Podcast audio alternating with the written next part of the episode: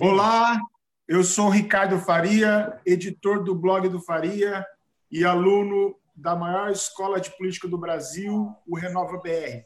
Esse é o hashtag Talks, um espaço plural que visa propor discussões acerca da gestão pública municipal. Nossa ideia aqui é aproximar os cidadãos penapolenses com conteúdos e reflexões apresentadas pelos nossos convidados, que possuem uma vasta experiência em suas esferas de atuação. E nesse Dia dos Namorados, para participar dessa conversa que está sendo transmitida ao vivo por nossas páginas no Facebook, estão os meus amigos de sempre, Álvaro Jobal, ele canalista é de processos e projetos da Fundação Fonzolini, é formado em sistemas de informação, certificado de metodologias de mapeamento de processos e atualmente faz MBA em gestão pública. Boa noite, Álvaro Jobal. Boa noite, Ricardo. Boa noite, Pedro. Boa noite, Cezinha. Obrigado pela presença. E também com Pedro Neto, ele que é engenheiro civil, pós-graduando em tutoria em EAD, fundador da Neto Engenharia, atualmente participando de projetos entre áreas de construção civil, Lautec, educação e futuras oportunidades de alavancagem. Boa noite, Pedro Neto. Boa noite, Ricardo. Boa noite, Álvaro. Boa noite, Cezinha. E muito obrigado pela presença.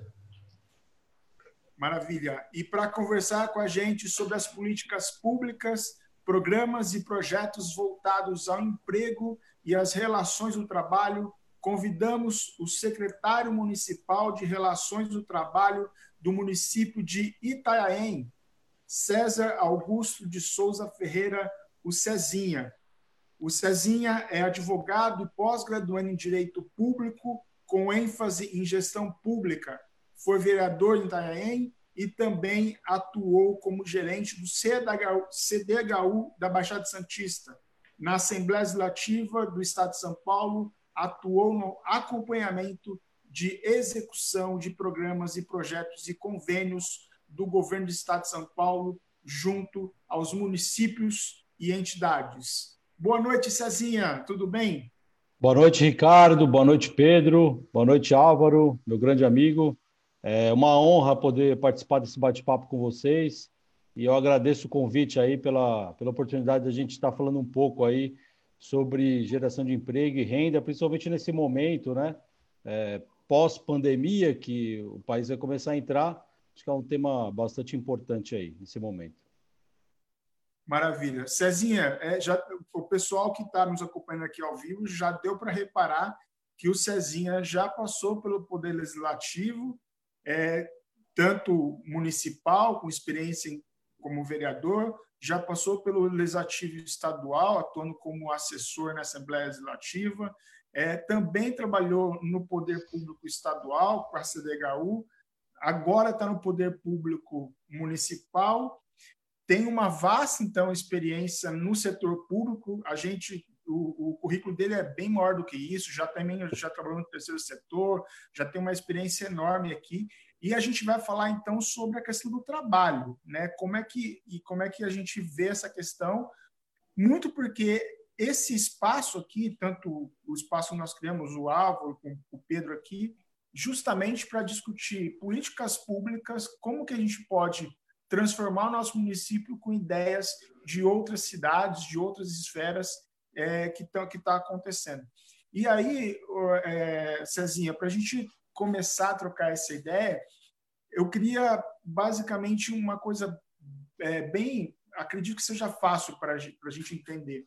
É, quando, a gente, quando a gente vê um governo é, quando a gente vê um governo que dá um peso para uma determinada área, ele cria um ministério, né?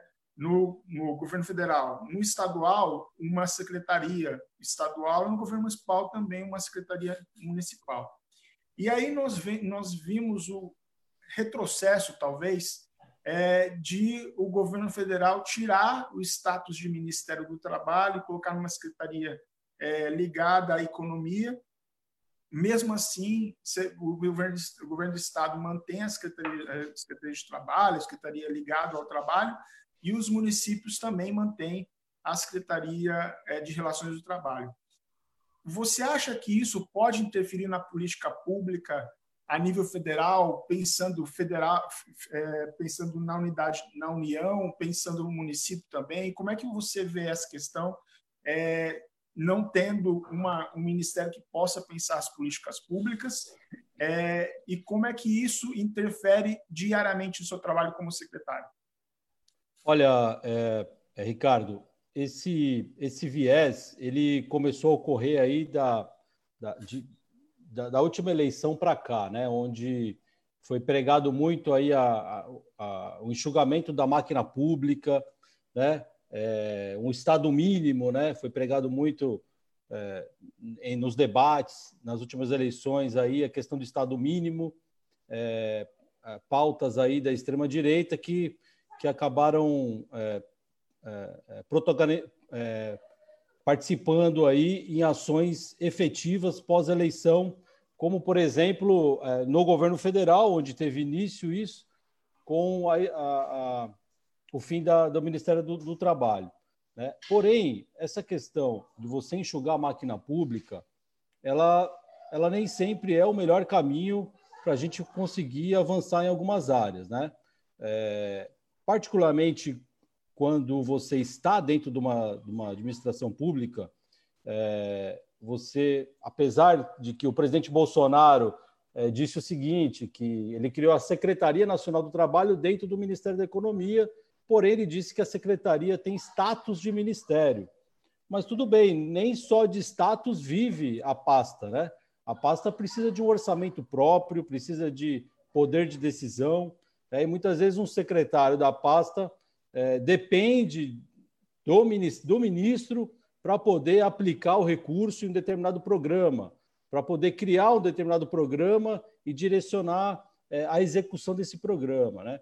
E quando você diminui isso, você acaba realmente diminuindo o poder de decisão daquele, daquele segmento, daquela pasta, né? E foi isso foi que acontecendo também em alguns estados. O próprio governo do estado de São Paulo adotou a mesma prática, né?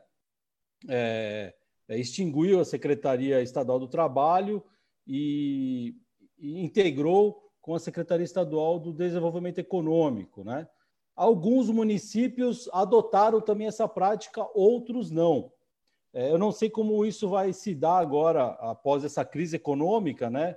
É, devido à pandemia, realmente houve uma grande queda de arrecadação nos municípios, do estado, no governo federal, enfim. É, os prefeitos é, que serão eleitos aí em outubro certamente vão encontrar dificuldades realmente de manter é, as estruturas funcionando. Uh, então, provavelmente vão acabar tendo que reduzir aí, enxugar a, a gestão, a enxugar as secretarias, mas de fato, em si, tem algumas, é, é, alguns setores que, se você tira o poder, tira a autonomia, tira o orçamento, é, as políticas públicas acabam não acontecendo ou acontecendo de uma forma mais morosa e com muita dificuldade. Né? É, a questão da, da é, desse debate envolvendo a, a, a, o Estado mínimo, ele é, ele é muito importante porque ele veio se revelar agora, neste momento, pós-pandemia, onde muitos falavam, olha, o Estado tem que ser enxuto, tem que ser pequeno, né? tem que, é, as pessoas têm que viver é, é, é das empresas privadas, as empresas privadas que têm que tocar a sociedade. Mas no momento de pandemia como esse, quem socorreu, o país, quem socorreu o cidadão brasileiro foi o Estado, né? o servidor público da saúde, da segurança pública. É, é, muitos comércios pararam, muitas pessoas ficaram nas suas casas, receberam lá o auxílio, mas o servidor público ficou lá, na ponta, à frente, é, com os serviços essenciais atendendo a população. Então, eu sou adepto ao Estado forte, né? um Estado forte para dar as garantias constitucionais é, para toda a população, seus direitos fundamentais, é, a saúde, a moradia, a educação, enfim. É, então, eu acho que, respondendo a tua pergunta, é, eu acho que essa, essa decisão de, de extinguir o Ministério do Trabalho, é, você, e isso, consequentemente, também em escala nos estados e municípios, você acaba é, realmente prejudicando e tirando o poder e, e autonomia é, é, do tema aí que é desenvolvido pelas pastas. E você, e como é que você vê isso na sua secretaria é, aí em Itanhaém?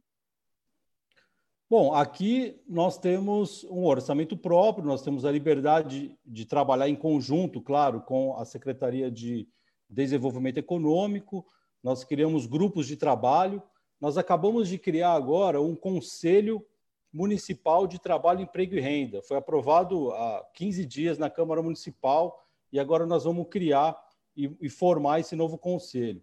Esse novo conselho é, será importante para que a gente possa trazer a sociedade para dentro do governo, para que ela possa participar é, de propostas, de novas ações é, dentro da Secretaria do Trabalho, em conjunto com a Secretaria de Desenvolvimento Econômico. Então, nós temos procurado, nesse momento, é, nós não paramos em nenhum momento né, na, na pandemia, continuamos em reuniões com a Ordem dos Advogados do Brasil, a Associação de Engenheiros e Arquitetos, a Associação Comercial, a Associação dos Ambulantes, dialogando e criando aí alternativas, né, para ajudá-los aí nesse momento. Álvaro. Ok, boa noite, Cezinha. Prazer falar contigo. A gente teve a oportunidade já de trabalhar junto no passado, atuando num projeto, né, na CDHU. Foi muito bacana na época. E, Cezinho, eu queria falar o seguinte: em dezembro do ano passado, a prefeitura aqui de Penápolis ela assinou um convênio para revitalização da nossa estação ferroviária, né, que está parada há muito tempo, era um espaço enorme, sem sentido, e nesse espaço pretende-se criar um, um, um espaço misto, né, um centro de integração da cidadania, que eles chamaram. E dentro desse espaço né, haverá o Banco do Povo, posto fiscal, posto de atendimento ao trabalhador e a Casa do Artesão. Nesse sentido, né, eu fiz uma procura aí em, em Itanhaém e eu vi que você participou, né, da implementação desse projeto da Casa do Artesão de Itanhaém e que eu queria saber de você qual o impacto disso aí para a economia, para a geração de renda, para o trabalho da cidade. E falar um pouco do que, que é esse projeto. Tá, então, a, a Secretaria de Relações do Trabalho aqui em Itanhaém, ela realmente ela está é, alocada dentro do Centro de Atendimento ao Cidadão, né? É, nós temos lá todos esses equipamentos aí que você já citou, né? O posto de atendimento, que é o PAT, né? É, que agora vai passar a ser PAT, né? Vai ter um E no PAT. final envolvendo o empreendedorismo, né? Então nós, nós tínhamos lá o Banco do temos o Banco do Povo, enfim, vários setores. E nesse mesmo setor a gente tinha a Sutaco, né, é, de ter um convênio com a Sutaco, que é do governo do estado, para poder fazer ali a, a, a, gestão com os artesãos locais, que faz a, a fazer a emissão da, das carteiras é, do artesão, né, a carteira nacional e a carteira estadual. Mas é, assim que eu assumi, em julho de 2019, é, eu percebi que, é, mais do que emitir carteira, é, tanto a secretaria, mas como esse setor também, precisava ter uma atenção mais forte em relação à política de geração de renda para essas pessoas, né, para o artesão. Principalmente Itanhaém tem uma característica, é a segunda cidade mais antiga do país, é, é, ela está no litoral sul, é uma cidade turística, tem um turismo muito forte e, e a gente precisava, assim, é, dar um impulsionamento a esse segmento, a esse setor né, foi quando nós começamos a pesquisar e procurar um local onde a gente poderia é, unir é, a produção, a capacitação e a comercialização do artesanato local. Né? Aí fomos buscar um convênio com a FUNAI para trazer, nós temos aqui algumas aldeias indígenas na nossa região, para trazer o artesanato indígena para trabalhar junto conosco, né? Uh, apesar que nós fa já fazíamos aí algumas feiras itinerantes né, para comercializar é, o, art o, artesanato aí dos artesãos locais. E foi quando nós encontramos um local na Praia dos Sonhos, né, que é uma, é, era uma antiga loja de artesanato já, há 20 anos, tradicional, onde o turista já estava acostumado a comprar artesanato ali. E nós fizemos um contrato de locação com aquele imóvel, né? E ali nós colocamos, conseguimos implantar em dezembro de 2019, né? Há pouco tempo, a Casa do Artesão, é, é, junto com a Funai, junto com a Sutaco. Então ali nós, nós toda semana nós fa fazemos oficinas, né? É, com técnicas novas de artesanato montamos uma loja né, no térreo, onde o turista entra, é uma galeria de, de, de artesanato, onde o turista pode adquirir, comprar ali seus produtos, e um espaço para cada artesão também montar o seu ateliê. Então, nós conseguimos criar um ambiente também de fortalecimento de vínculo social. Né? Os artesãos, muitos deles trabalham sozinhos nas suas casas, né? e ali a gente conseguiu fazer com que eles pudessem estar juntos no mesmo ambiente, fortalecendo o vínculo. É, aquela questão, né? Poxa, eu vou, vou acordar, tomar meu café da manhã, eu vou para o meu ambiente de trabalho, né? E ali é, é, fazia novas amizades, novos relacionamentos e, e, foi algo assim muito impactante, né? É, logo de cara na temporada, já, já, os artesãos conseguiram aumentar a sua renda familiar. Né? Eu, eu mesmo vou, vou citar um exemplo aqui em dezembro de 2019, logo depois da inauguração, eu entrei na casa do artesão e vi um turista comprando toda a banca de um de um artesão de machetaria, né? É uma, é uma arte em madeira, né? Que eles fazem. E ele comprou ali 900 reais numa compra só daquele artesão. Ou seja, uma pessoa que fazia isso, que colocava em exposições esporadicamente, né?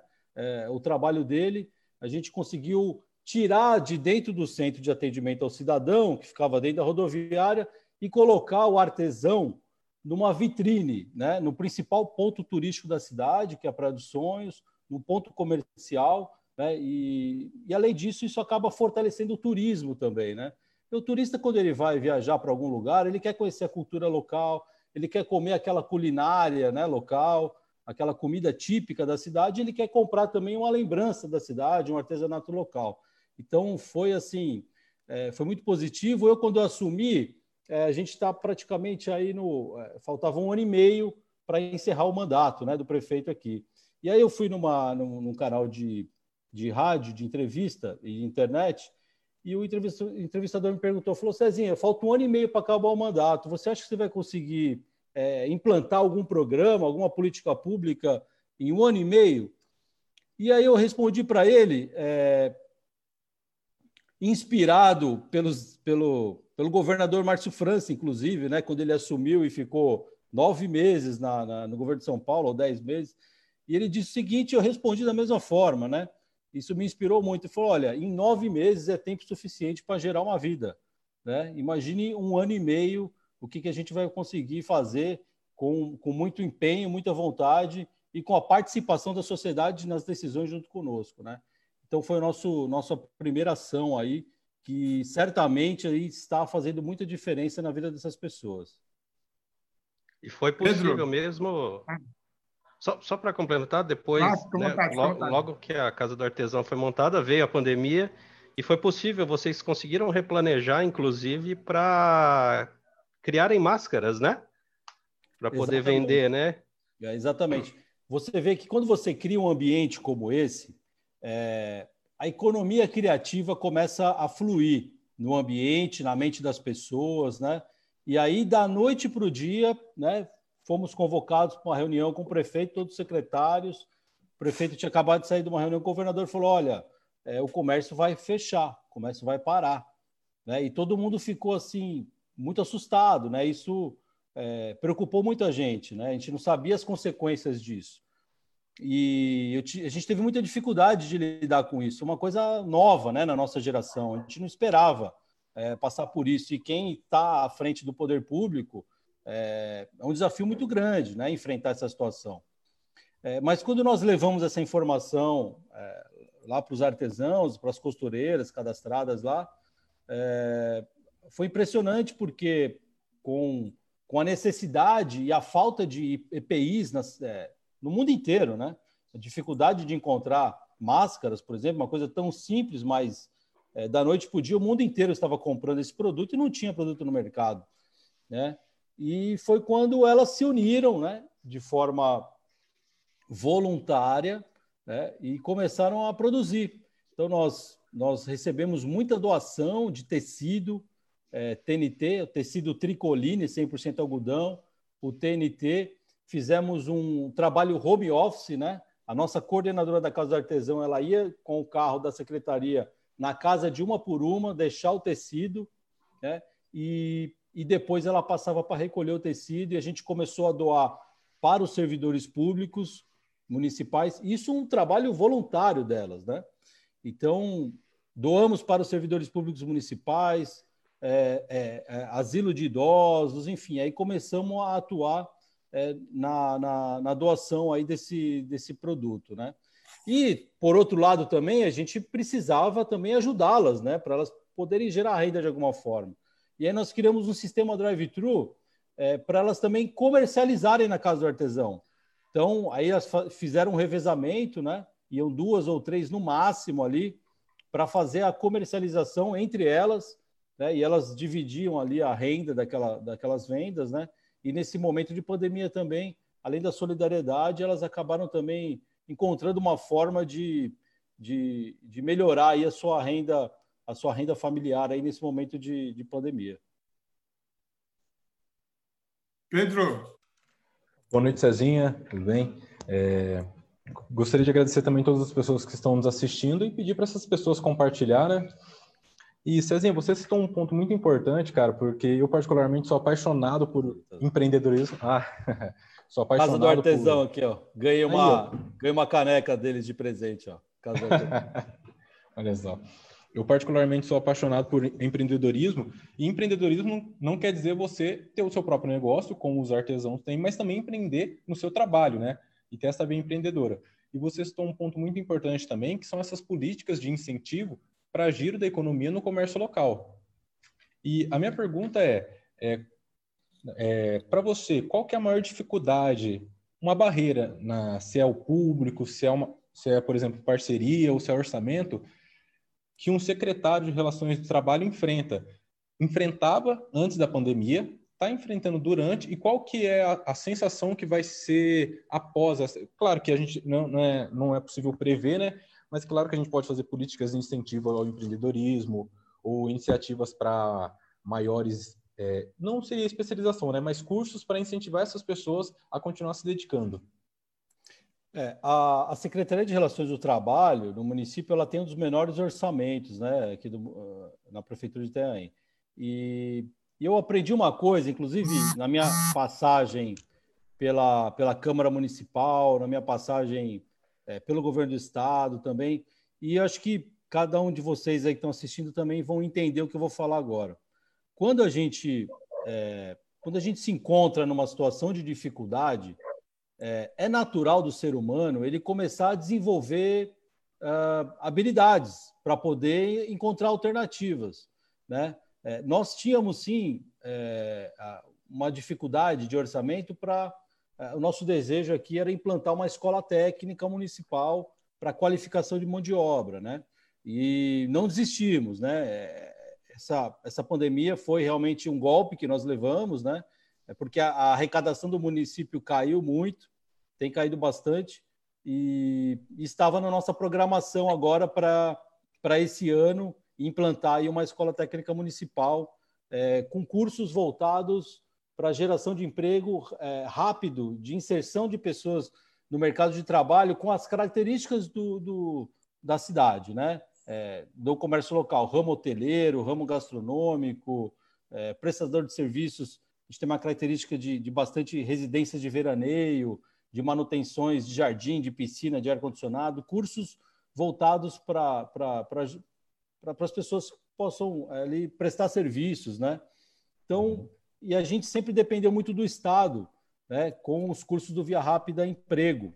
Isso a gente tem uma, uma forte parceria com o Estado de poder trazer esses cursos para a cidade. Né? Sempre, a cada, é, a cada semestre, a gente consegue duas carretas que vêm para a cidade para aplicar esses cursos.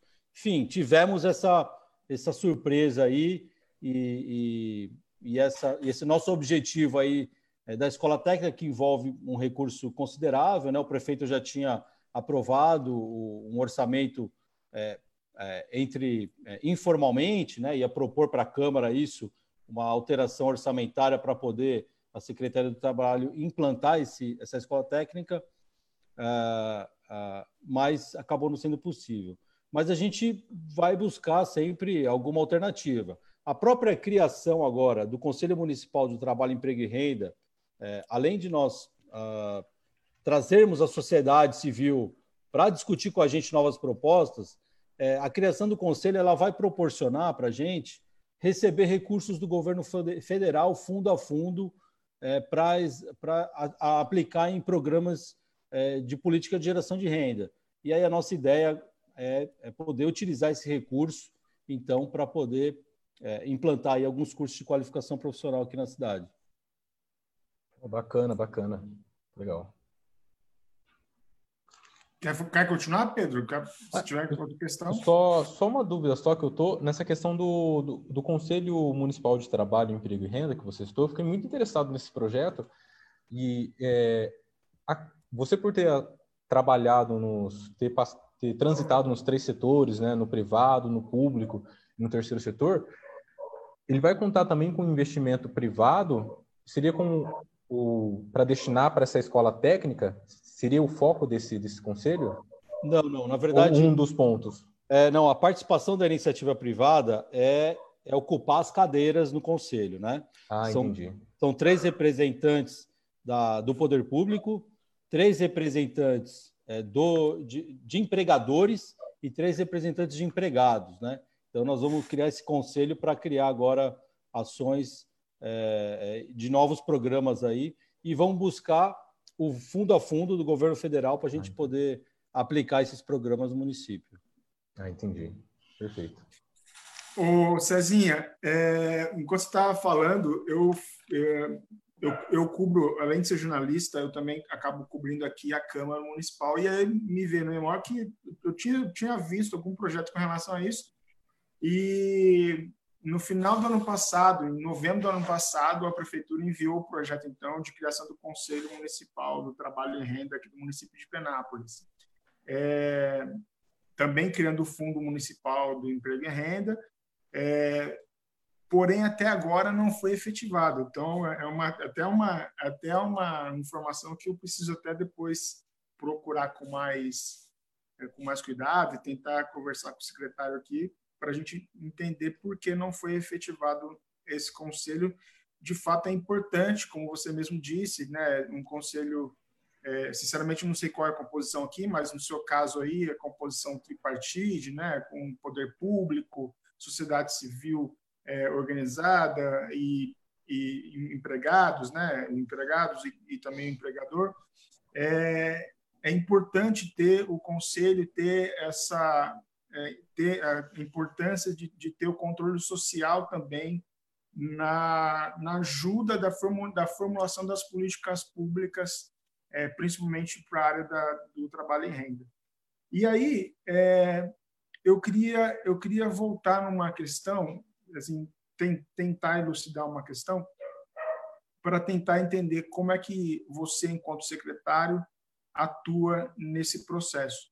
Quando, quando sai o CAGED, por exemplo, os números do CAGED mensalmente, é, os empregos estão diminuindo ou estão aumentando, quando você olha, e aí eu acho que o Álvaro vai poder me ajudar bastante com relação a isso, que o Álvaro trabalha com dados, como que vocês analisam os dados, por exemplo, do CAGED ou do, ou, ou do é, Refis, me a memória, enfim, é, esses dados públicos com relação ao trabalho, como é que você analisa esses dados para tentar formular política pública no seu município?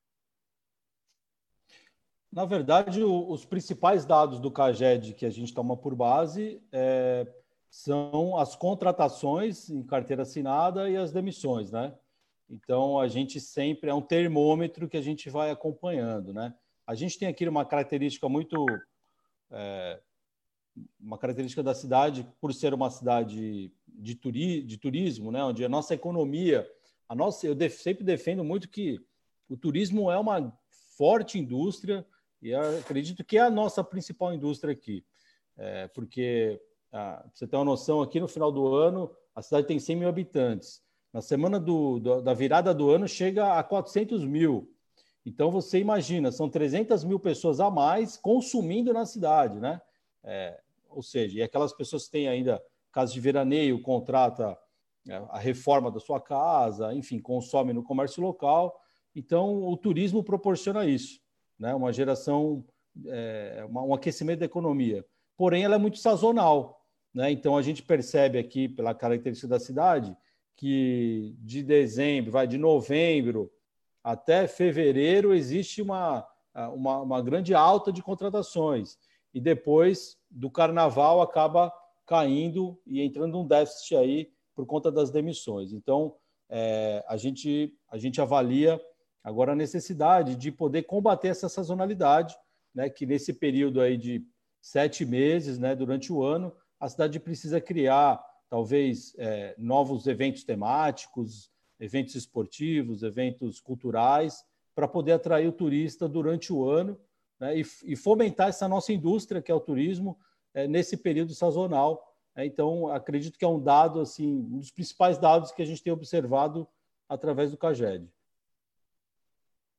Ah, em, rela em relação, só para concluir, agora em maio, né, é, é, saiu os números do, do CAGED, inclusive falando no Brasil inteiro, o número do país todo foi um aumento de 50% nas demissões, é, é, comparando maio de 2020 com maio de 2019 por conta aí da, da, da pandemia do Covid, né?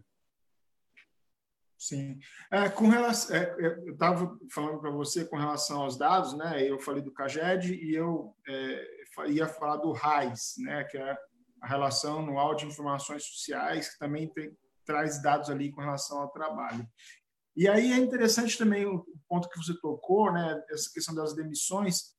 É, como é que ficou como é que ficou as demissões é, em Itanhaém nesse processo nesse período porque aqui em Penápolis curiosamente nesse período de janeiro a abril né que saiu os dados é, nós tivemos um saldo positivo curiosamente e aí quando a gente vai olhar os dados é, com mais com mais cuidado é, a partir do dia 1 de abril se me falha a memória é, abriu laticínios aqui. Então, teve uma contratação enorme de umas quase 150 pessoas e por isso mesmo houve então esse saldo positivo. É lógico que daqui para os próximos meses a tendência é que diminua é, esse número de contratação e por isso mesmo caia. É, como é que você está vendo essa relação dos números aí? Ficou saldo positivo, ficou saldo negativo? E se ficou saldo negativo, como é que vocês estão trabalhando para tentar diminuir esse, esse bolsão de desempregados no Itaém? É, aqui o saldo realmente foi negativo, não só Itaém, mas os nove municípios da Baixada Santista tiveram saldo negativo. Né? É, às vezes acontece de inaugurar um supermercado atacadista, por exemplo. Então, às vezes tem algumas situações muito pontuais, né? Como você citou aí, é, de uma indústria de laticínios, né? Que ela faz uma contratação é, em grande quantidade acaba naquele mês é, é, saindo um pouco ali da, da, da normalidade, né? E, e, por isso talvez tenha sido um saldo positivo, algo muito pontual. Mas agora sim, acho que a, a, o prefeito criou um grupo de trabalho com a participação da sociedade civil. A, a primeira, a primeira preocupação né, da, do, do comércio, que é o principal gerador de emprego aqui na cidade, era retomar as atividades, né? Porque está todo mundo de porta fechada. É, então, alguns vieram propor a ah, isenção fiscal, mas é, o comerciante ele quer saber de abrir a porta e começar a vender, né? poder voltar o seu faturamento, pagar a, as suas contas, é, é, normalizar o seu faturamento. Então, é, a gente teve aqui uma, um desgaste muito grande, né? porque a, apesar de, do município querer ter números suficientes para poder flexibilizar, é, nós temos aqui um hospital no município, isso foi muito favorável. Nós nunca passamos de 70% aqui de ocupação de leitos de UTI. É, então, razoavelmente, a gente é, estaria numa condição de flexibilizar, porém, o governo do estado adotou uma posição é, de forma igualitária para o estado inteiro, para todos os municípios do estado.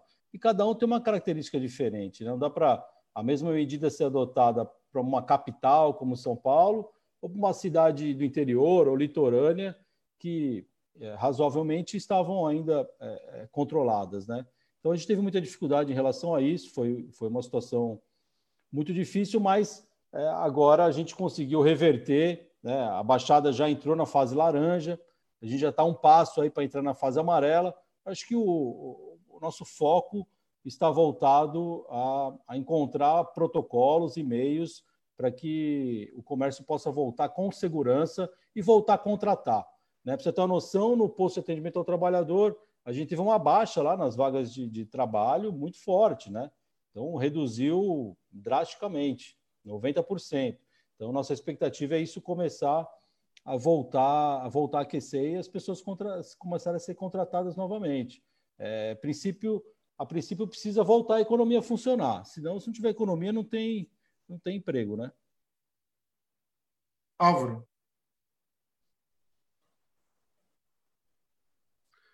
Então, não só complementando, realmente, Ricardo, acho que esses dados do CAGED é bacana a gente dar uma olhada neles, né? Uma análise macro.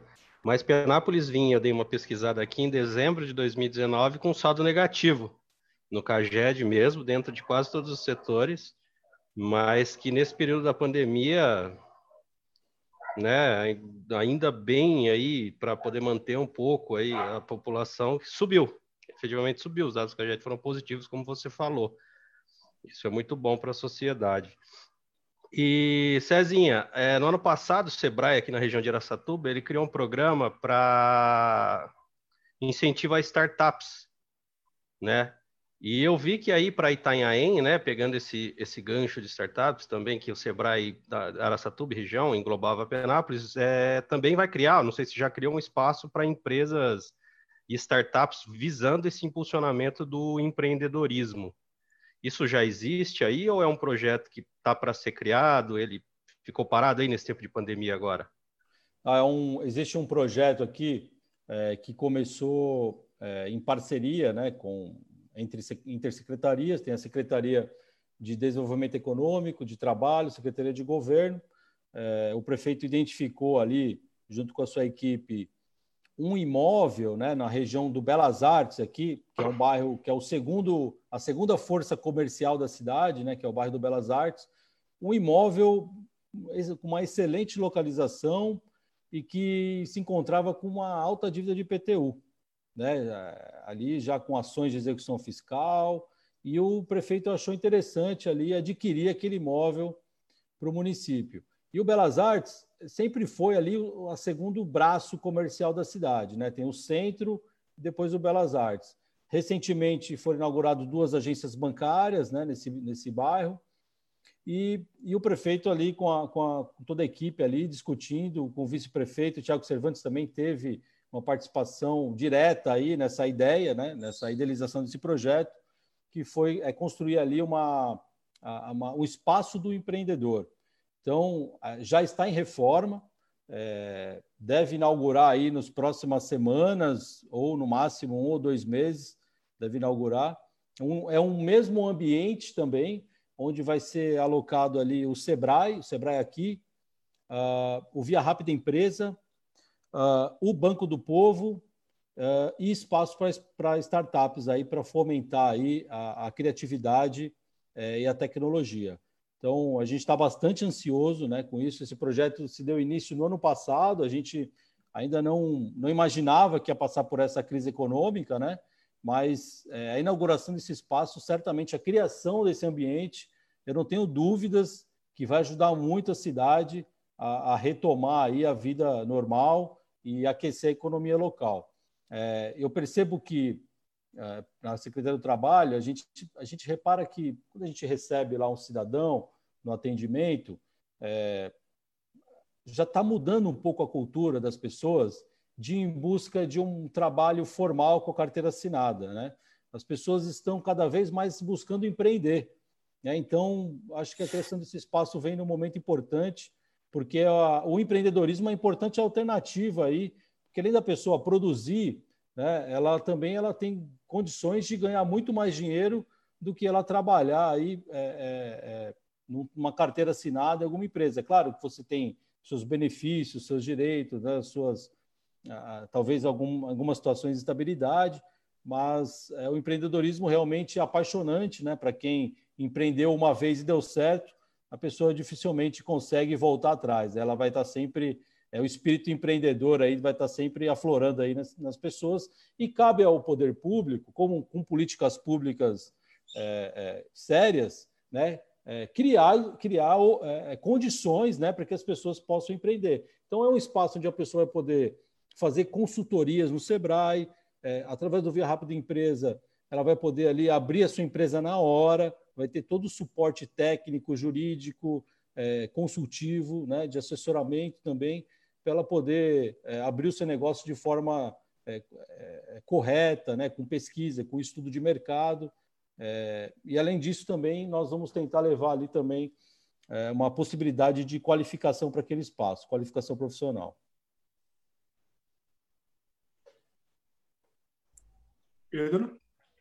Ah, eu quero aproveitar para mandar uma boa noite para Cid Wagner Santos, Luiz Fernando, Renan Campos, o Adnan, a dona Solange, minha mãe, e o Cleiton Bergo, que fez uma pergunta, um comentário muito interessante, e eu acredito que esse comentário está alinhado a isso que o Cezinha comentou, do empreendedorismo, e investir no intelecto de jovens empreendedores e, e jovens no espírito também, que tem esse, essa vontade de montar o seu próprio negócio, voltado principalmente à área de tecnologia, que são serviços e produtos, como, por exemplo, o artesanato.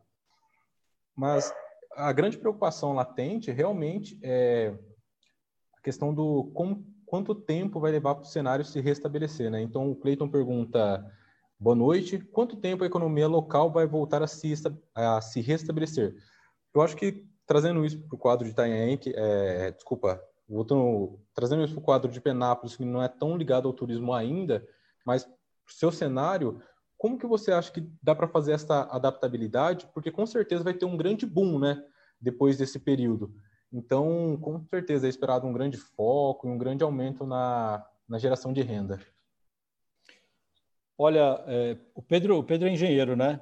Isso. É, o Pedro, uh, eu acho que assim é uma, é uma incógnita, né? Nós, nós não sabemos, né? O que vai acontecer, é, mas cabe a nós é, trabalhar para que uh, a, a, economia volte o mais rápido possível, né? A gente criar situações, é, impulsionar situações para que as coisas aconteçam de forma rápida, que a população tenha respostas rápidas, né? Uh, uma das aí que eu posso citar, eu não, eu não conheço a característica muito de, de, Penápolis, né? Mas Itanhaém sempre foi muito uma cidade muito conservadora, por exemplo. E aqui sempre houve uma uma, uma, uma restrição muito grande na legislação é, em relação a edificações de prédios. Ah, entendi. Né? Então, talvez seja um momento que isso também é, estamos discutindo com a Associação de Engenheiros e Arquitetos, com investidores, a possibilidade de flexibilizar um pouco, respeitando o centro histórico, respeitando é, a, a, parte ambiental, a orla da praia, mas ainda nós temos áreas é, no município que a gente consegue flexibilizar essa legislação para atrair esses investidores, porque a construção civil também ela é, ela é, ela é um, uma potência aí na geração de emprego, além de a gente também conseguir uh, aumentar a arrecadação do município, né, para é, fazendo a comercialização desses imóveis. Você movimenta o setor imobiliário, né, os corretores de imóveis negociando os imóveis, eles, eles as imobiliárias faturam esse, esse valor as, as lojas de material de construção civil, uh, o turismo, porque você vai atrair mais pessoas para a cidade, o comércio, ali, né? prestação de serviços. E às vezes uma mudança na legislação que você faz, uma flexibilização, é, respeitando as características da cidade, né? com, com certeza. Aqui, por exemplo, a gente só pode construir prédios até 10 andares. Né? Isso a gente teve uma grande discussão na minha passagem pela Câmara Municipal, nós aprovamos o plano diretor, é, já preparamos uma certa flexibilização em algumas áreas, né? Então, o plano diretor ele é o coração, né, da cidade. Sim, né? sim. Com base no plano diretor, a gente consegue fazer uma alteração é, na lei de edificações, por exemplo. Né? Então, é, acho que é uma, é uma forma criativa aí do governo é, de poder dar uma resposta rápida para a população, fazendo uma alteração na legislação e atrair esses investidores para a cidade. Entendi. É, é muito importante também, porque falando principalmente do setor da construção civil, acaba gerando emprego diretamente e indiretamente, né? Porque você tem emprego ali antes de, da, do projeto começar, durante a obra e após a obra, na questão que você apontou muito bem, das vendas e comercialização, e depois na locação desses imóveis, né? Perfeito. Exatamente.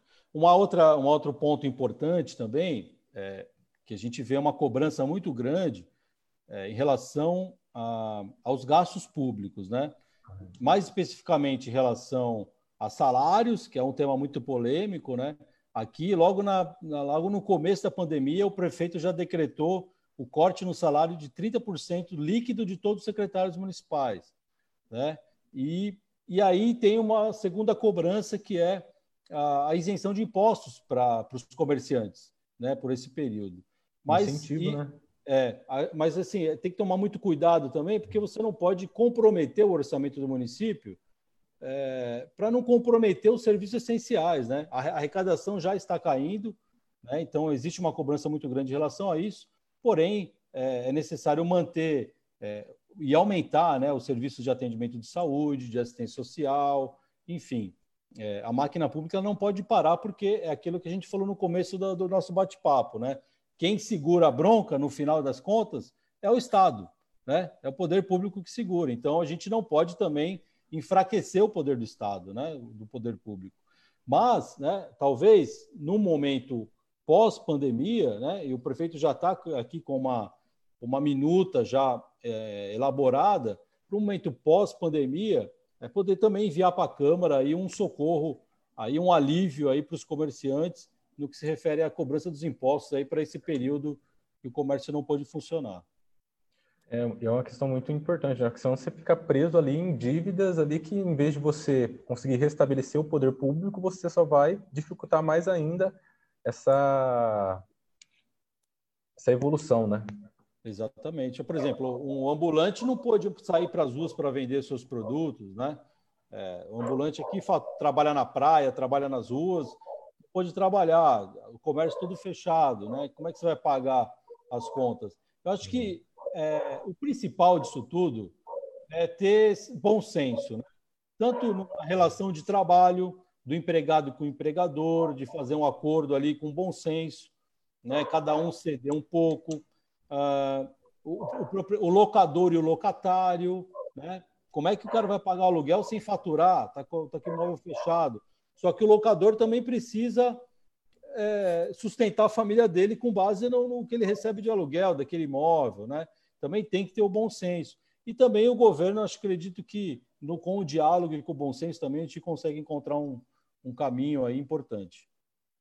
Verdade, verdade. Aqui teve, aqui teve desculpa só para só para terminar rapidinho. Aqui aqui em, em Lins e Penápolis que eu faço essa essa intermunicipalidade, né, que eu estou nas duas cidades. É, aluguéis, por exemplo, de kitnet estavam no preço de 650 reais, caíram para 300 reais, por exemplo. É adaptação, né? Todo, para todo mundo, para manter ali a clientela e para todo mundo não sair perdendo. Exatamente. Não é o momento de falar, olha, quanto que eu vou ganhar esse mês. Não, é, é, é, é subsistência, né? A gente precisa se manter para sobreviver nesse momento e passar por essa, por essa onda aí, né? Que tá, acabou prejudicando bastante gente. Perfeito. Uma coisa, uma coisa que o, o, o Pedro Cezinha comentou aqui, o, o, Pedro ainda mais perguntou essa questão do turismo, né, que depois pode vir um boom. É, de, de fato, de fato a gente é, e o Cezinha completou dizendo que é, não, não tem ainda está muito obscuro, tem que ver ainda como vai acontecer essas questões. É, tem que entender, né, esse novo normal que tantas pessoas estão dizendo, né? E de fato, e de fato é o seguinte, é, se a gente imaginar que o turismo vai ser a última a última coisa a entrar em ordem, é, isso vai demandar muito jogo de cintura, principalmente daquelas cidades que dependem do turismo, como é a questão de Itanhaém, né? É, mas também, mas também tem aqui tem aquela perspectiva, como acho que o Pedro inclusive pensou, né, de que pode haver esse boom das viagens, das pessoas procurarem é, o litoral, procurarem outros estados, fazer uma viagem internacional, porque já não aguentam mais ficar em casa. Então, talvez, talvez estimule as pessoas a viajarem. É, eu mesmo eu mesmo vi essa semana retrasada é, passagens que você que você iria para Orlando, por exemplo, custando R$ 1.200 e de volta, passagem de volta, uma casa para ficar com carro, R$ 1.200 por pessoa. É coisa que, sei lá, há quatro meses seria inimaginável um negócio desse, né? É, e aí é, é, bacana, é bacana o, o Cezinha comentar de que estão é, procurando estão procurando outras formas também de alavancar o comércio, o setor é, da indústria, o setor é, de, de construção, porque daí não fica dependendo apenas do turismo. Né? Quando você coloca os ovos tudo numa única cesta, você acaba se, se prejudicando em um determinado momento. E é importante ver o, o relato do Cezinha de que está tendo uma discussão dentro do município para que possa estimular outros setores, né, que não seja só o turismo, porque sabemos que o turismo é uma parcela importante do, da cidade, mas precisa estimular também outros setores, né? E acho que é, é acho que é isso que o Cezinha está reforçando aqui. Eu acho que isso poderia completar mais se você tiver mais algumas eh, informações com relação a isso. Olha, eu, eu sou bastante otimista, viu? Eu, eu costumo sempre pensar que as coisas vão dar certo, né? E você repara que no meio da pandemia, crise econômica, é, apesar de que alguns setores quebraram, outros reduziram, teve gente que ganhou muito dinheiro, né? Porque a economia ela, ela continuou funcionando, né? É, teve pessoas que tinham uh, uh, negócios pela internet que impulsionou de uma forma gigantesca, né? O comércio virtual, enfim, começou a fortalecer um outro lado.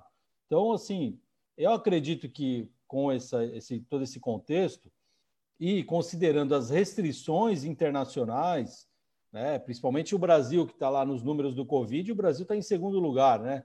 só está abaixo dos Estados Unidos. Então, os próprios Estados Unidos já implantou restrições para a entrada de brasileiros lá.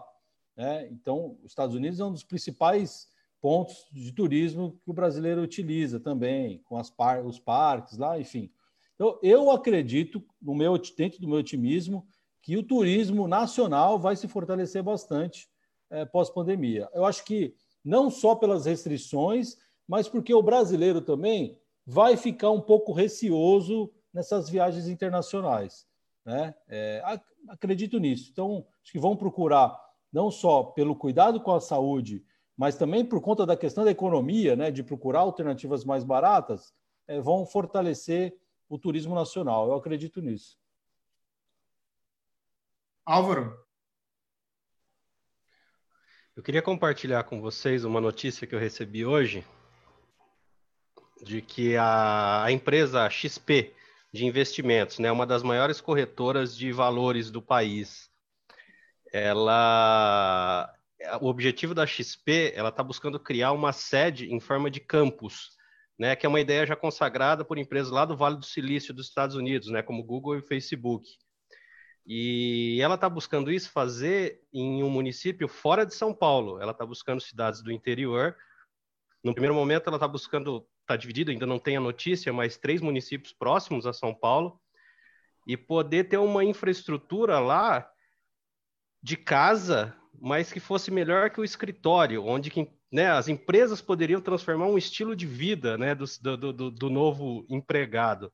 Né, isso é o novo aí, o que está acontecendo daqui para frente e que eles disseram que vão atuar efetivamente como home office. Eles vão atuar dessa forma com todos os funcionários a partir do, de, de passar essa pandemia, eles vão se reestruturar, atuar 100% home office e com o objetivo de criar campos né, de criação de, de como se fossem as empresas do Vale do Silício. É, pensando nisso, isso cria oportunidades para cidades menores, né, fora do boom da capital e de outros grandes polos, de trazer empresas assim né? Pensando nesse novo modo de trabalho, nessa nova economia, onde você pode implantar o seu negócio, conseguir atuar com os seus empregados à distância. É, eu acho que é uma oportunidade, talvez, para municípios pensarem, começarem a estruturar ideias, começar a pesquisar, porque isso é novo, é a primeira vez que eu ouvi falar disso aqui no país. Mas eu acho que é uma oportunidade para muitos municípios, como, como Itanhaém, que ainda Itanhaém está próximo a São Paulo, né, tem um pouco de vantagem, mas Penápolis está um pouco mais distante, mas poderia muito bem suportar uma grande empresa dessa, né, nesse modo de atuação. Inclusive, eles falam que eles vão deixar vários prédios no Itaim, hoje em São Paulo, para ir para o interior. Então, assim, é uma mudança mesmo de característica que, tá, que, vai, que eu acredito que vai, vai se fortalecer cada vez mais. É um comentário que eu queria compartilhar com vocês todos que estão tá assistindo com a gente também. E se Cezinha tiver alguma coisa para comentar sobre isso, por favor. Não, eu também eu também acredito aí é, dentro do meu otimismo, né, nessa descentralização é, dos grandes centros comerciais e industriais, né, com a, o advento aí do trabalho remoto, né, é, eu acho que isso tem tem grande chance de acontecer sim e fortalecer aí os municípios menores as próprias funcionários dessas empresas vão procurar cidades que tenham mais qualidade de vida para trabalhar de forma remotamente, né? Então, acredito que essa também é uma possibilidade aí nesse novo modo de vida aí que nós vamos enfrentar agora, ou enfrentar não, mas que nós vamos viver, né? É, e a XP vai criar domicílios mesmo, é um campus. Então, assim, vai ter um investimento de infraestrutura no município, vai ter é bem bacana, é uma ideia muito bacana que eu achei. Pedro.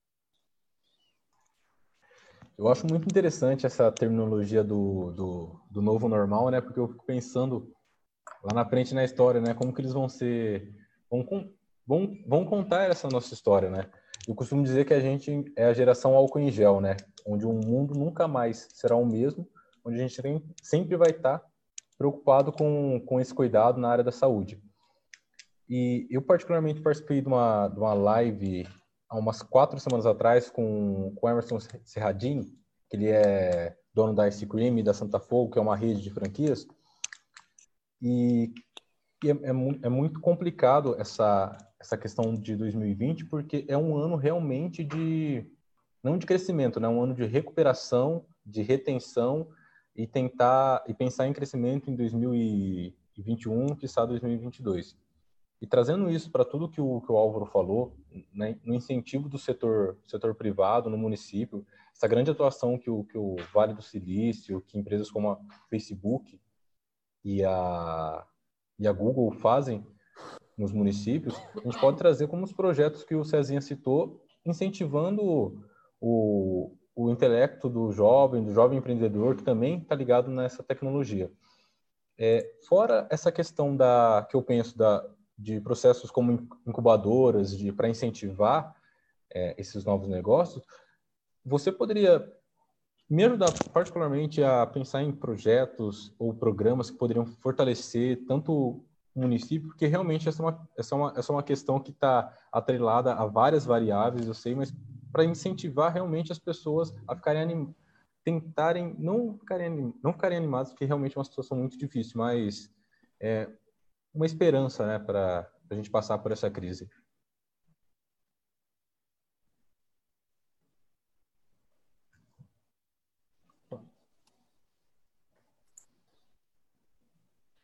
Cezinha, fica à vontade. Ô, Ricardo, eu queria, eu queria sair um pouco, se eu puder mudar um pouquinho a pauta ah, aqui, falar sobre é, se, se não for atrapalhar a pauta que você certa a programação, a gente falar um pouco dos gastos públicos com a saúde. Acho que é um tema importante, que é muito polêmico, né? É, nós temos observado uh, uh, as redes sociais, apesar de dela levar informação de uma forma muito rápida, as pessoas têm um acesso muito rápido, é, as redes sociais também elas possibilitam de forma muito rápida também a propagação de fake news e de informações dissimuladas, distorcidas em relação a diversos assuntos, né?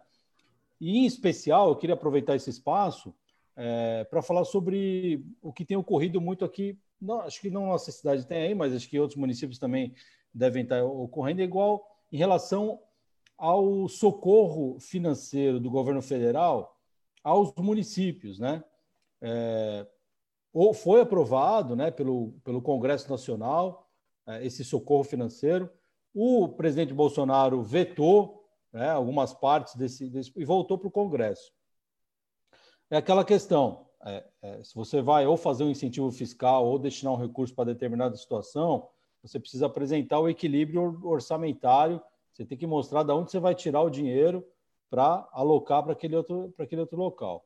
Mas o fato é é que isso foi anunciado pela imprensa há dois meses atrás, talvez, né, esse socorro. E até hoje esse socorro não chegou nos municípios.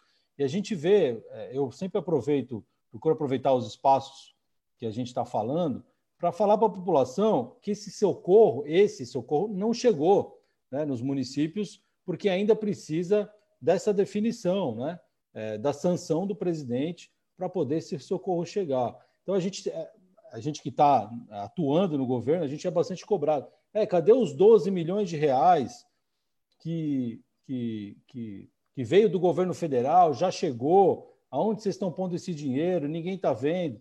Né? Então, assim, é muito importante esclarecer, e as pessoas precisam também buscar uma informação de uma fonte segura né? e acompanhar aí os portais oficiais da internet. Hoje você acessa a é, Câmara dos Deputados, né? o Senado Federal, o portal do governo federal, e poder ter informação concreta e, e entender que esses recursos ainda não chegaram. Chegaram outros tipos de recursos, né? É, socorro do governo estadual, enfim. E eu queria entrar num. falando um pouco desses gastos da saúde, é, queria ouvir de vocês um pouco também em relação a esses. O que, que vocês acham desses hospitais de campanha, né, que, que construíram, implantaram, e a grande maioria deles que eu tenho observado, nenhum deles conseguiu ser inaugurado ou, ou por falta de equipamento, ou quando tem equipamento, a administração pública não conseguiu não conseguiu contratar profissionais né, para colocar esses hospitais, esses hospitais é, é, funcionando, né, esses hospitais de campanha. Eu estou falando isso por quê? É, porque eu acredito que o, o, prefeito aqui de Tem, ele, junto com o secretário da Saúde, o doutor Fábio, é, doutor Fábio é um médico, foi diretor do hospital regional aqui da cidade, uma pessoa altamente capacitada tecnicamente, excelente gestor também de saúde, pessoa muito séria, ah, eles tomaram uma, tomaram uma, uma posição é, muito equilibrada e muito prudente em relação a isso. Né? É, primeiro, que é, é, a pandemia ela possibilitou a dispensa de licitação nas contratações públicas, né? Ela possibilitou isso. Mas o, o administrador público ele pode se utilizar desse benefício ou não, né? É, o, o, fato da, da, da, lei de licitações é, prevê a dispensa de licitação, é, no caso de pandemia, não quer dizer que todas as compras das gestões estão sendo feitas em licitação.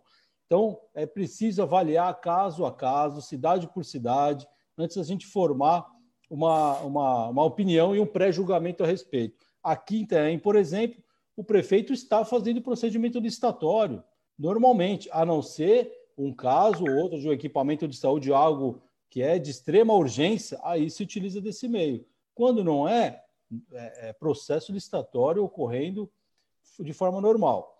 E existe uma cobrança aqui em relação a cadê as tendas do hospital de campanha. Né? Por que, que eu achei que o prefeito e o secretário de saúde foram muito prudentes aqui em relação a esses gastos? Ah, nós acabamos de inaugurar um hospital na cidade em 2015. Foi inaugurado um novo hospital aqui regional em 2015. E o prefeito, com muita sabedoria, ele destinou todos os seus esforços de força política, de cobrança, junto ao governo do estado, para equipar o hospital que nós já temos.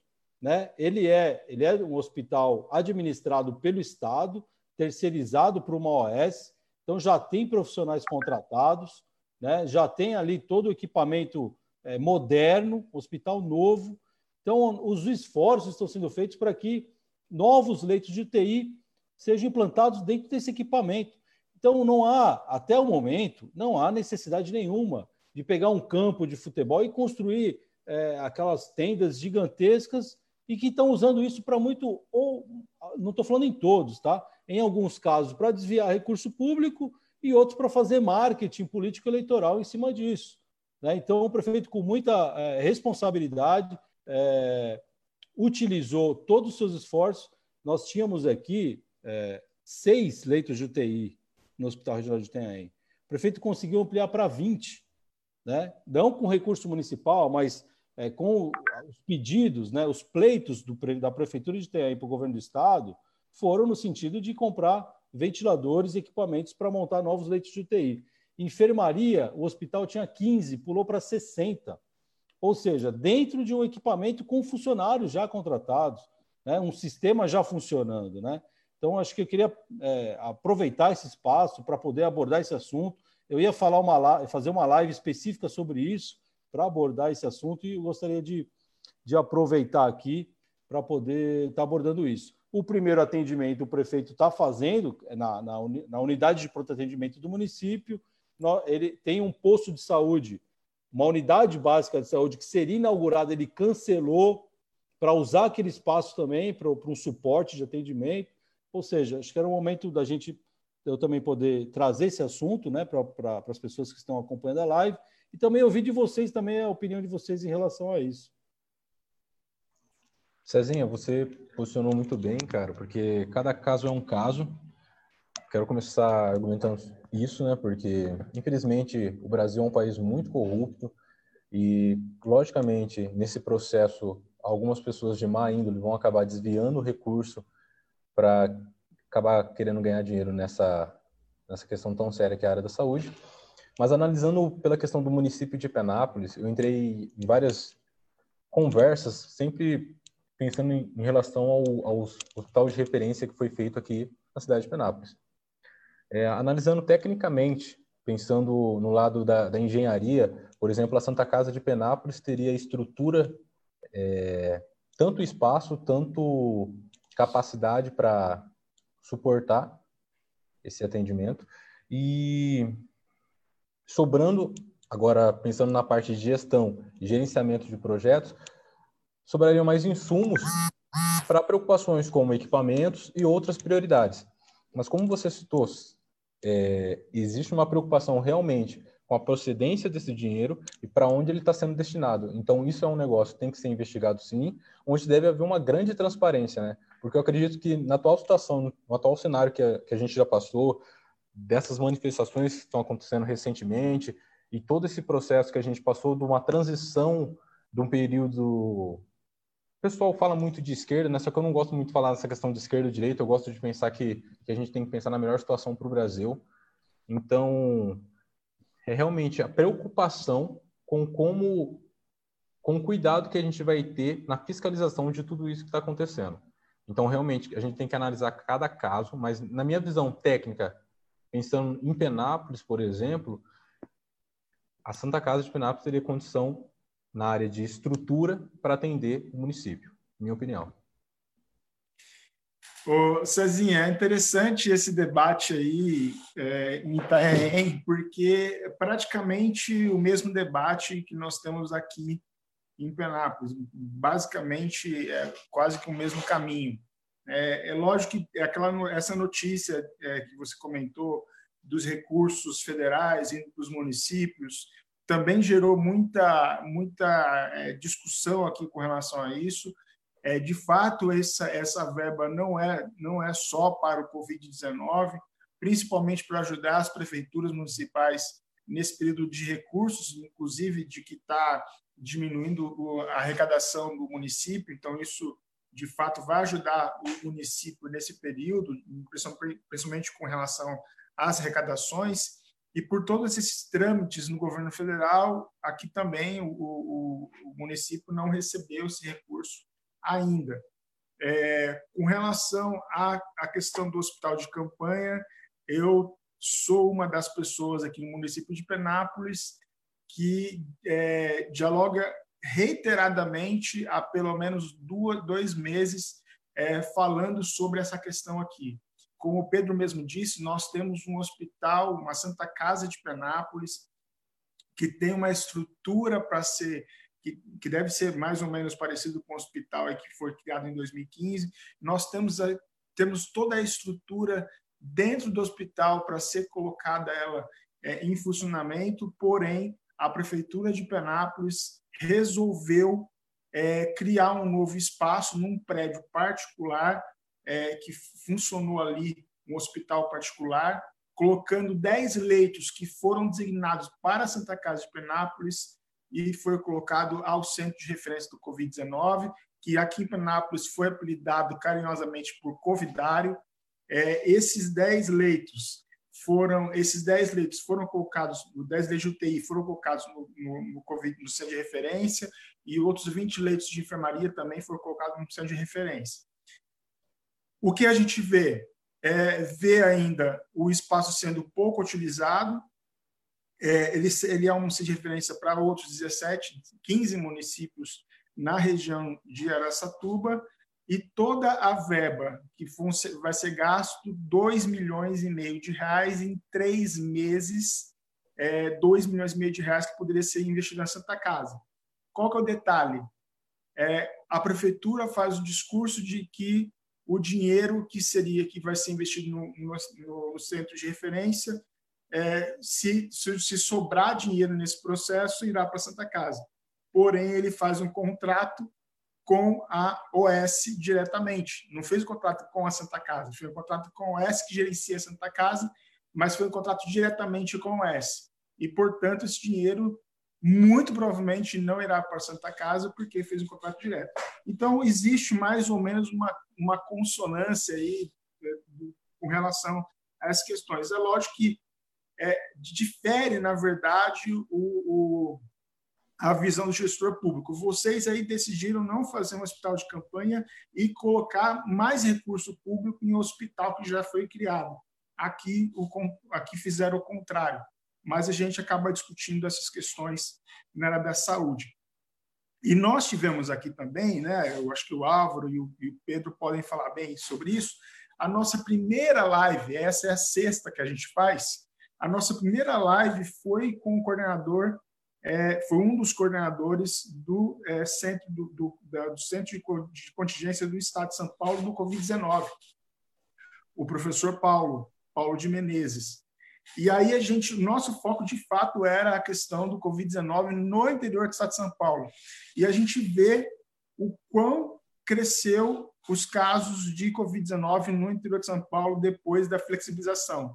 Para você ter uma ideia, de 1 de junho, agora 12 de junho, aumentou no município de Penápolis 35% dos números de casos de 1 de junho a dia, até ontem, dia 11.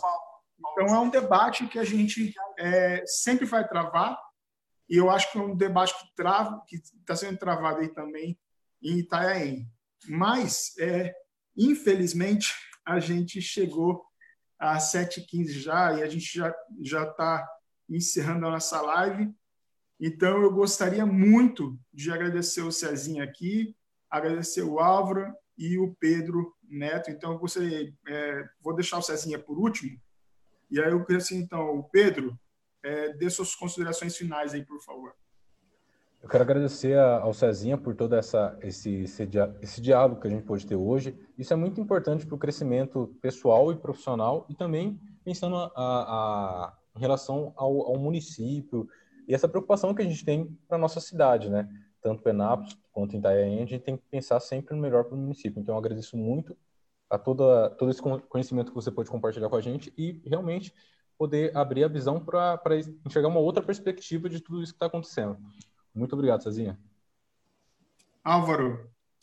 Agradecer a oportunidade de da gente conversar, debater e como é um espaço misto, um espaço plural mesmo, e em que fazendo minha colocação em relação ao centro de referência do Covid, é, eu acho que diante da situação que Penápolis enfrentava, ela saiu como a, o primeiro hospital de campanha da região, né, que começou a atender diversas cidades. E eu não tenho dados aqui para analisar exatamente as questões financeiras, mas eu acho que diante do que havia na época, a pressão para que se acontecesse alguma coisa, eu acho que o saldo é positivo, sabe? O, o resultado é positivo. Tá travando às vezes, né, o vídeo? Não, o, Álvaro, o Álvaro travou aqui para mim também. É, Não, mas, mas vamos lá, se o Álvaro voltar, ele, ele continua falando, mas o Cezinha, fala aí, Cezinha, suas considerações. Bom, é isso, acho que assim, essa questão é cada caso é um caso, cada município tem uma característica, cada região também, né? E, enfim, acho que foi um debate importante, a gente não tinha nem combinado de falar sobre isso, né? E você vê que a gente está vivendo os mesmos problemas, né? E decisões diferentes de cada governo é, tem, tem avaliações diferentes. Bom, eu queria agradecer o Álvaro. O Álvaro, eu conheci ele é, pela Fundação Vanzolini, enquanto eu estava na CDHU. É, a Fundação Vanzolini faz um trabalho muito importante. Ele nos ajudou lá a, a elaborar um projeto de humanização no atendimento e eficiência no atendimento dos mutuários da CDHU. Fez um trabalho excepcional. Eu sou fã do trabalho dele, fã da, do trabalho da Fundação. É, é, certamente aí é um papel importante que faz muita diferença. O povo paga tanto imposto, né? E quando ele procura um atendimento de serviço público, ele quer ser bem acolhido, né? E a Fundação Vasolini, junto com parceria do governo do Estado, é, tem atuado nesse sentido. Quero agradecer Ricardo, pô, foi um prazer aí a gente poder conversar, saber que a gente militou aí pelas mesmas causas, né? E apesar de estar longe, mas a gente tem bastante semelhança aí de ideias é, e de, de pensamentos, né? Agradecer ao Pedro também, engenheiro. É, você vê que é importante a gente ter é, qualificações diferentes aí para poder também se respaldar nas nossas opiniões, né? Na formação de opinião. Então foi um prazer, uma honra, vou estar sempre à disposição de vocês. E eu quero finalizar a minha fala, é, Ricardo, é, dizendo que a rede de vocês, acredito que tem bastante gente acompanhando, aos moradores de Penápolis, que a cidade tem está de portas abertas para recebê-los. É a segunda cidade mais antiga do país. É, temos praias, rios navegáveis, é, ecoturismo, é uma cidade histórica. Enfim, estamos de portas abertas aí para receber é, vocês para virem descansar, comer um camarãozinho na praia, né, tomar uma geladinha no quiosque, enfim. E também, um churrasco. É, e também falar para os moradores de Itanhaém conhecerem Penápolis também, que acho que é uma cultura diferente, é sempre gostoso a gente poder conhecer lugares diferentes, pessoas diferentes, e a gente acaba é, fortalecendo aí a economia de um lugar e do outro. Obrigado, obrigado, Cezinha. Álvaro, você voltou, meu irmão? Voltei, minha net caiu. Tô pendurado no celular agora. É. Sem problemas. Fala aí seu recado, meu irmão. É até onde eu falei. Não, mas continua, pode falar, fica à vontade. Ele falou Não, que foi só... positivo a ação da, do hospital de campanha naquele momento de pressão, né? Isso, é, só isso, exatamente. Eu acho que é aquilo que cabe fiscalizar, cabe acompanhar, o legislativo, inclusive, precisa acompanhar muito de perto isso, mas desde que as contas sejam transparentes, as ações sejam transparentes e que se leve, inclusive, a opinião da população em consideração. Eu acho que se né, ouvir mais pessoas, assim como nós aqui né, estamos opinando, que se escute muito mais. Eu acho que isso é bacana, né, num ambiente democrático mas que o saldo em si, é, por enquanto, acredito que seja positivo. E eu espero que assim continue. É isso mesmo. Obrigado, Cezinha. Obrigado aos amigos. Valeu.